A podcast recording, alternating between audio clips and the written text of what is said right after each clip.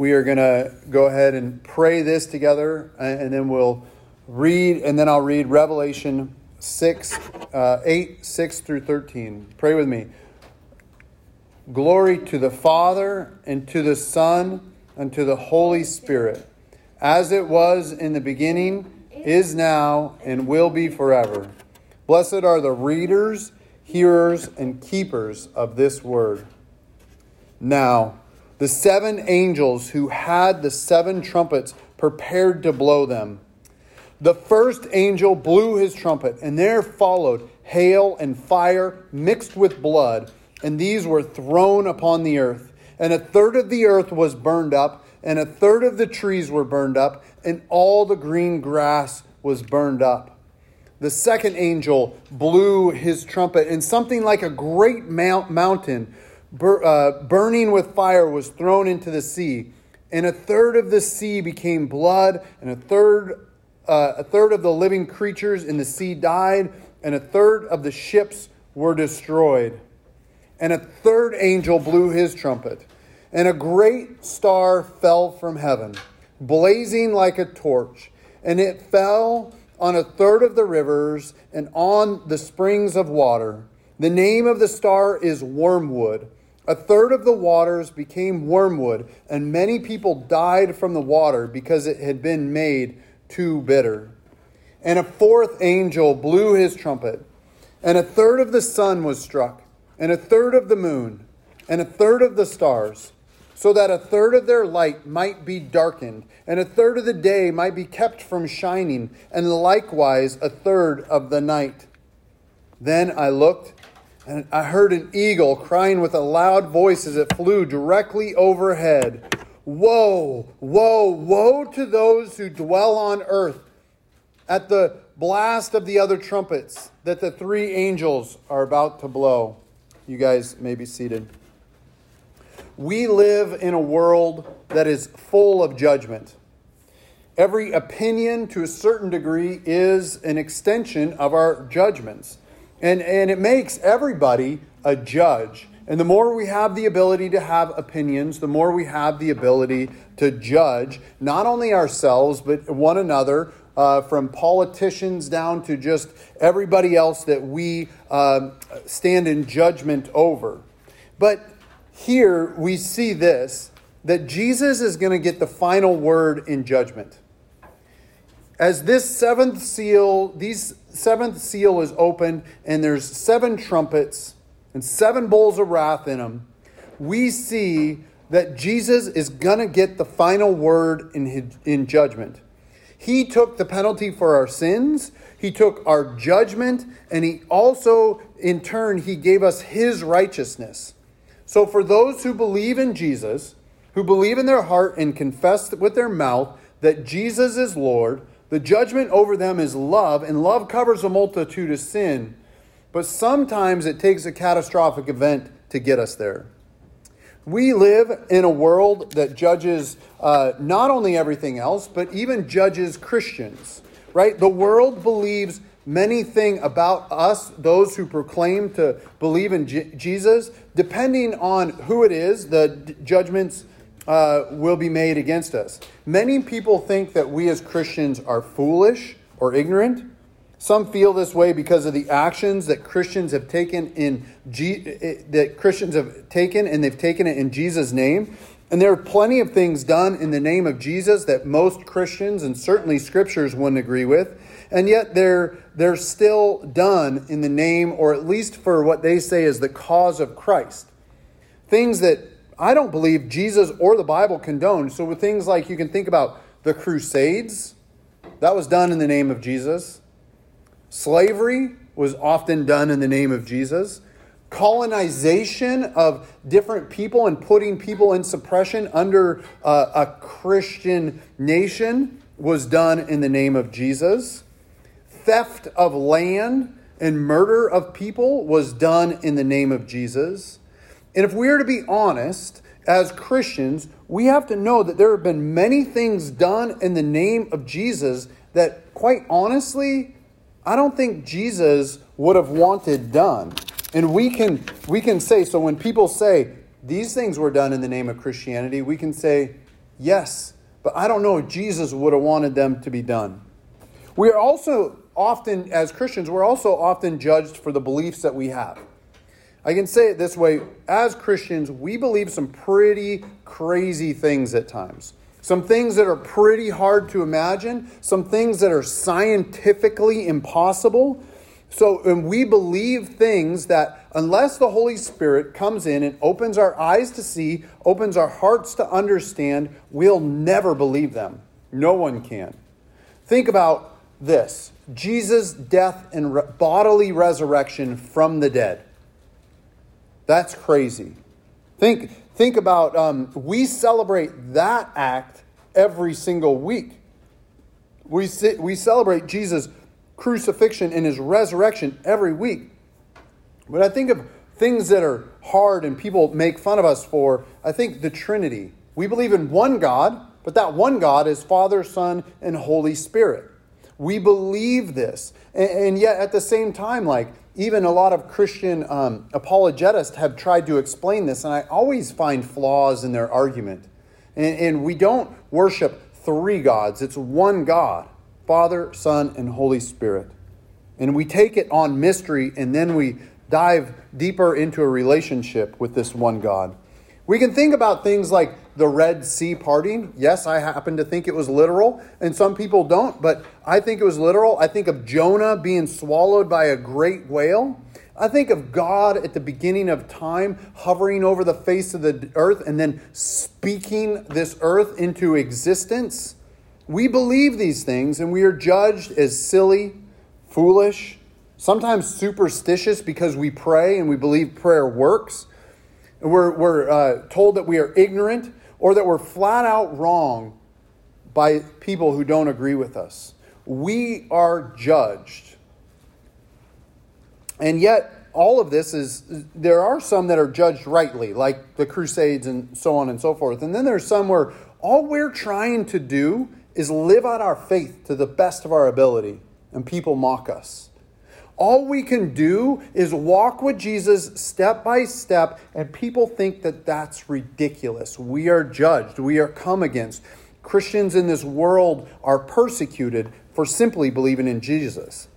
And here, what we see in Revelation 8, and we're going to see it quite a bit, is that judgment is real. Judgment is very real. In judgment, uh, uh, if, if you tell me the cross of Christ isn't real and forgiveness of sin isn't needed, then honestly, I've wasted my entire life. And I don't think any of any one of us wants to waste our lives. And I don't want to. Um, and, and I know for me, I want to invest my life in God's kingdom as much as possible. And I believe that about you guys as well. And so for that, we are judged by this world and oftentimes it's judged harshly. But just as in God's grace, judgment is also God's. God will have the final say in judgment. We have all sinned and fallen short. Every human, besides Jesus, has sinned and fallen short. No one can measure up to the perfection that God expects from us. And no one knows the thoughts of God because they're so far beyond us. They're so far beyond us. It's, it, it's not that uh, it's not that we we judge uh, because you know what I know us all well enough. We all judge to a certain extent, but I pray that we may let God's love cover our judgments with love and leave salvation as well as the judgment up to God. As well as the judgment. We don't know exactly how he's going to do it. Here in Revelation 8, we see judgment quite starkly. We see fire and hail mixed with blood, by the way. I don't know how that happens, but that's super scary. Great mountains and great stars falling to earth because of God's judgment on earth. Catastrophic events that will wipe out a third of many things. God, and not only that, after that's done, then the first woe comes. After that's done, then it says, Woe to you who are left for the final three trumpets. God has been and is and will give a final judgment over this world. I don't think this level of judgment has been poured out on the earth yet. There have been, I, am willing to be wrong on that, and many, um, uh, many that could disagree me, with me come to mind, like situations where people have lived through what Revelation 8 sounds like, and they or they survived something like this. Think of any country or any war that has included mass genocide. And tell those people that Revelation 8 is figurative end time. So I do believe it's end time, but at the same time, like I'm willing to be wrong on that because um, if I'm honest, I don't think the seventh seal or the seven trumpets have been open or blown yet. And in that, I guess I'd have to believe in some huge world ending cataclysmic event that will help usher in God's kingdom once and for all. But what we can see here is we can be clear that God is the one who judges the earth. It is clear in my mind that I don't fully understand it, and I don't have to to believe that it's coming. I don't have to to believe that it's real. But I'd like to know maybe the why behind it to the best of my ability. I would love to know why is this? And as I look into these judgments, I saw that many of them have happened before and many of them have been predicted even before Jesus walked the earth. Before Jesus walked the earth, and then before Jesus shows them to John here in Revelation.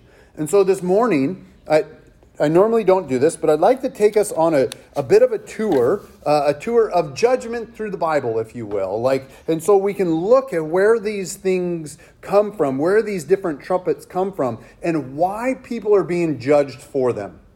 These things. And I think this will help us understand why the judgment is in place. First, uh, the first angel blows his trumpet, and we see hail and fire mixed with blood thrown upon the earth. This one freaks me out, by the way. Total, well, they all do, but this one in particular. In Exodus chapter 9, 23 and 24, when the 10 plagues that were placed on Egypt, Moses stretched out his staff towards heaven. And the Lord sent thunder and hail and fire down on earth, and the Lord rained hail upon the land of Egypt. And there was hail and fire flashing continually in the midst of the hail, very heavy hail, such as never been seen in Egypt, uh, in all the land of Egypt since it became a nation. So, yes, we've seen this hail before as Moses stretched out his staff and hail flow, fell over the Egyptians because the because the Egyptian leaders would not let God's people go out of their midst, get out of slavery, and go worship Him. They were holding back the people of God from their intended purposes as God saw fit. And so God punished Egypt. We are a people who are made to worship. We are made to worship Jesus. And we don't want to be held back from worshiping Jesus in spirit and in truth with some freedom. We don't want to be held from back from worshiping our God. And there will be judgment for those who don't allow us to worship. There will be judgment. Ezekiel 38, 22 and 23 says this with pestilence and bloodshed, I will enter into judgment with him, and I will rain upon him and his hordes and the many people who are with him torrential rains and hailstones, fire and sulfur. So I will show my greatness and my holiness and make myself known in the eyes of many nations. They will know that I am the Lord. God wants people to know that He is God which means we are not God. It is actually His great and infinite love and kindness to us to show us this because of its great truth. He is greater. He is not to be mocked. He is not to be set aside. And I believe that once we see God for who He is, then we will see Jesus, His Son, for who He is, and we will believe and our lives will be sealed with the Jesus' broken body and shed blood for us. This judgment, this punishment, is to reveal to us the truth of God's goodness and love. It's to wake us up. It's to wake humanity up to the realities that are set before us. And I firmly believe that God wants to show us the truth of who He is and the extent that He is willing to go to see anyone who errs in their ways to get out of those erred ways. And I love Joel 2 30 through and 32. It says this And I will show wonders in heavens and on earth, blood and fire and columns of smoke. You can see already that this first woe is all like the, the prophets of the Old Testament spoke to this. The sun sh- shall be turned to darkness, and the, blue, the, the moon to blood before the great and awesome day of the Lord comes. And it shall come to pass that everyone who calls on the name of the Lord shall be saved. For in Mount Zion and in Jerusalem there will be those who escape, as the Lord has said, and said, and, and among the survivors shall be those whom the Lord calls. The name of the Lord Jesus. We need him. We need to call on his name. This punishment is meant to correct us and change us, and then to leave us changed. It shows us a reality and it shows us once and for all that those who believe in Jesus will follow him. And we can see, I think, I believe that we can see that Jesus loves the whole world, not only those who follow him, he wants everyone to follow him, even those who mock him and ridicule him and set him aside. He loves them as well. But then we see that the second trumpet is blown, and we see something like a a great mountain burning with fire thrown into the sea. And Jeremiah 51 25 says this Behold, I am against you, O destroying mountain, declares the Lord, which destroys the whole earth. I will stretch out my hand against you and roll you down from the crags and make you a burnt mountain. It's fascinating that we've seen the burnt mountain here, not just in Revelation, but if we would have read the Bible straight through, we would have seen it before. And I wonder what something like a great mountain is if it isn't a real mountain. I don't the metaphor what what is what is the metaphoric, but I know that we there have been at least metaphoric mountains in this world that have been created uh, that have created obstacles of destruction obstacles that uh, great barriers from a human perspective that come against our be- ability to believe in God, our ability to believe in Jesus Christ. Mountains that have tried to stop us or at least keep us from following Jesus. God will throw those obstacles into the sea. He will get rid of them so that those who are His will believe. We will sing uh, we sing often there's no mountain you won't climb up to rescue his own there's no obstacle that won't get in his way and it will serve as a judge to those who have put the obstacles in place. These obstacles will fall down and many will see many will hear that jesus is lord and that god is good. Then we have the third angel. Blows his trumpet, and a great star fell from heaven like blazing like a torch. This, uh, this is also a scary scene. It may be the first star that we see to fall, but it's not the last.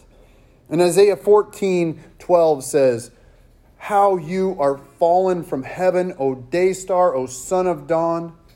How you are cut down to the ground, you who lay the nations low. This punishment is happening because of the, the punishment that has been extracted on others. God sees what those in power have done. He, he forgets sin once we confess it to him, but if we don't confess it to him and we don't think that we have sin, he seems to remember those who have wronged his children and kept those from knowing him. There is nothing in heaven or on earth that can stand on God's way. Amen. There are those who try to put blockers, but they will fall down like the mighty star wormwood. Then we see the fourth angel and the last trumpet that we're going to cover today. And a third of the sun the moon, the stars, and a third of their light will become dark. There will be a third less light on earth. It kind of feels like the Northwest at times. That is, that is true. But we've seen darkness before with Moses and the Egyptians. Exodus 10 21 through 23. Then the Lord said, Stretch out your hand towards heaven, that there may be darkness over the land of Egypt, a darkness to be felt. So Moses stretched out his hand towards heaven, and there was pitch darkness in the land of Egypt three days. They did not see one another, nor did anyone rise from his place for three days. But all the people of Israel had light where they had lived. That's because Jesus is their light. But we also see this in uh, we also see this darkness twice in Isaiah. Once in Isaiah uh, 13:10. For the stars of the heavens and their constellation will not give light, the sun will be dark at its rising, and the moon will not shed its light. And Isaiah 30, 26 says, Moreover, the light of the moon will be as the light of the sun, and the light of the sun will be sevenfold as the seven as the light of seven days in the Lord which binds up the brokenness of his people and heals the wounds of his afflicted by his blow. And we can see later in revelation that that bright light that bright sun that is sevenfold is Jesus himself. And if we get a bigger picture of Isaiah 13 let me back out of this. We'll see why God puts darkness on the earth. And I'll start here. It's mainly pride Isaiah 13, 9 through 13. Behold, the day of the Lord comes, cruel with anger and fierce anger, to make the land a desolation and to destroy it, its sinners from it. For the stars of the heavens and their constellation will not give light, the sun will be dark at its rising, and the moon will not shed its light. I will punish the world for its evil, and the wicked for their iniquity, and I will put an end to the pomp of the arrogant, and lay low the, the pompous pride of the ruthless. I will make people more rare than fine gold, and mankind the gold of Ophir. Therefore, I will make the heavens tremble, and the earth will be shaken out of its place at the wrath of the Lord of hosts in the day of his fierce anger. God wants us to be healed from our brokenness. He wants us to be relieved from our pride. He wants us to repent. Who? Just Christians? No, all mankind. He wants us to repent because he wants us to follow him because he knows that that is the best way. That the way of following Jesus is a, is a good way. He wants this so much that he sent sign upon sign upon sign through all of human history, even today, and he even sent his son, and yet the world denied all the signs. The world killed his one and only son, and he still loves the people of this earth. To the, ex- the extent that he has taken to gain more sons and daughters into his kingdom is absolutely incredible. And this leads me to my last point. A third of the earth, the trees, all the grass was burned up. A third of the sea became blood, and a third of living creatures and a third of the ships were destroyed. A third of the rivers and springs of the water were made bitter. A third of the star, sun, moon, and light was extinguished. You can see this theme, right? A third, a third, a third, a third. But why a third? Why a third? And as I was pondering it this week, I had a lot of time to think about this this week, and I'm glad I did because this is a difficult text, to be honest. Like, I believe it's God's grace as to why a third. Think of this the world, since the beginning, has stood in opposition to God. The majority of the people and the nations have stood in direct opposition to God and his ways. They've rejected him. They've taken other idols. They've done things that God has tried to reveal himself to them, and they've said, No, we don't want it. They have and are persecuting people for believing in Jesus. They're hurting our good Father's children. And a good father won't put up with anyone intentionally hurting his children. It's unacceptable. A third here is a significant portion, but it's not total. It's not total, it's not even half, right? God could destroy everyone all at once. He could destroy more than a third. But here is the gracious part. He leaves room for repentance because he knows that there's still more. Even those who have persecuted Christians, he leaves room for belief and for grace. He leaves room for people to cry out, God, I know you're real. I'm sorry. Even tr- he's even true in the end times when all the world and all its evils have piled up so that God has said, enough. There's still room for repentance and grace. And this is a beautiful and gracious thing. I think of it this way if you killed any of my sons, I don't think I'd be able to extend the same patience that God has extended. In fact, I know I wouldn't. A third is actually the, the fact that it's a third, a third, a third is a further evidence of God's goodness and His grace.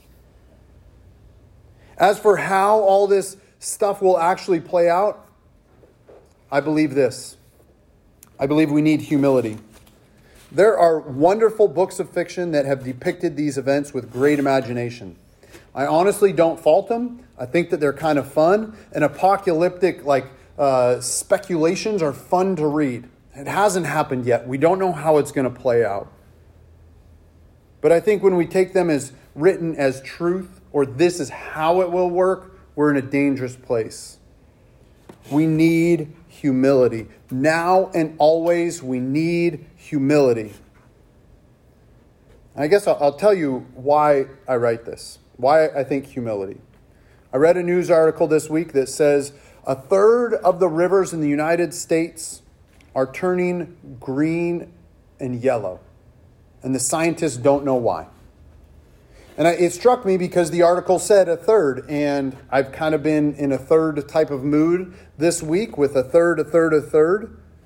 And it made me think that the scientists don't know why this is happening to a third of the rivers in the United States.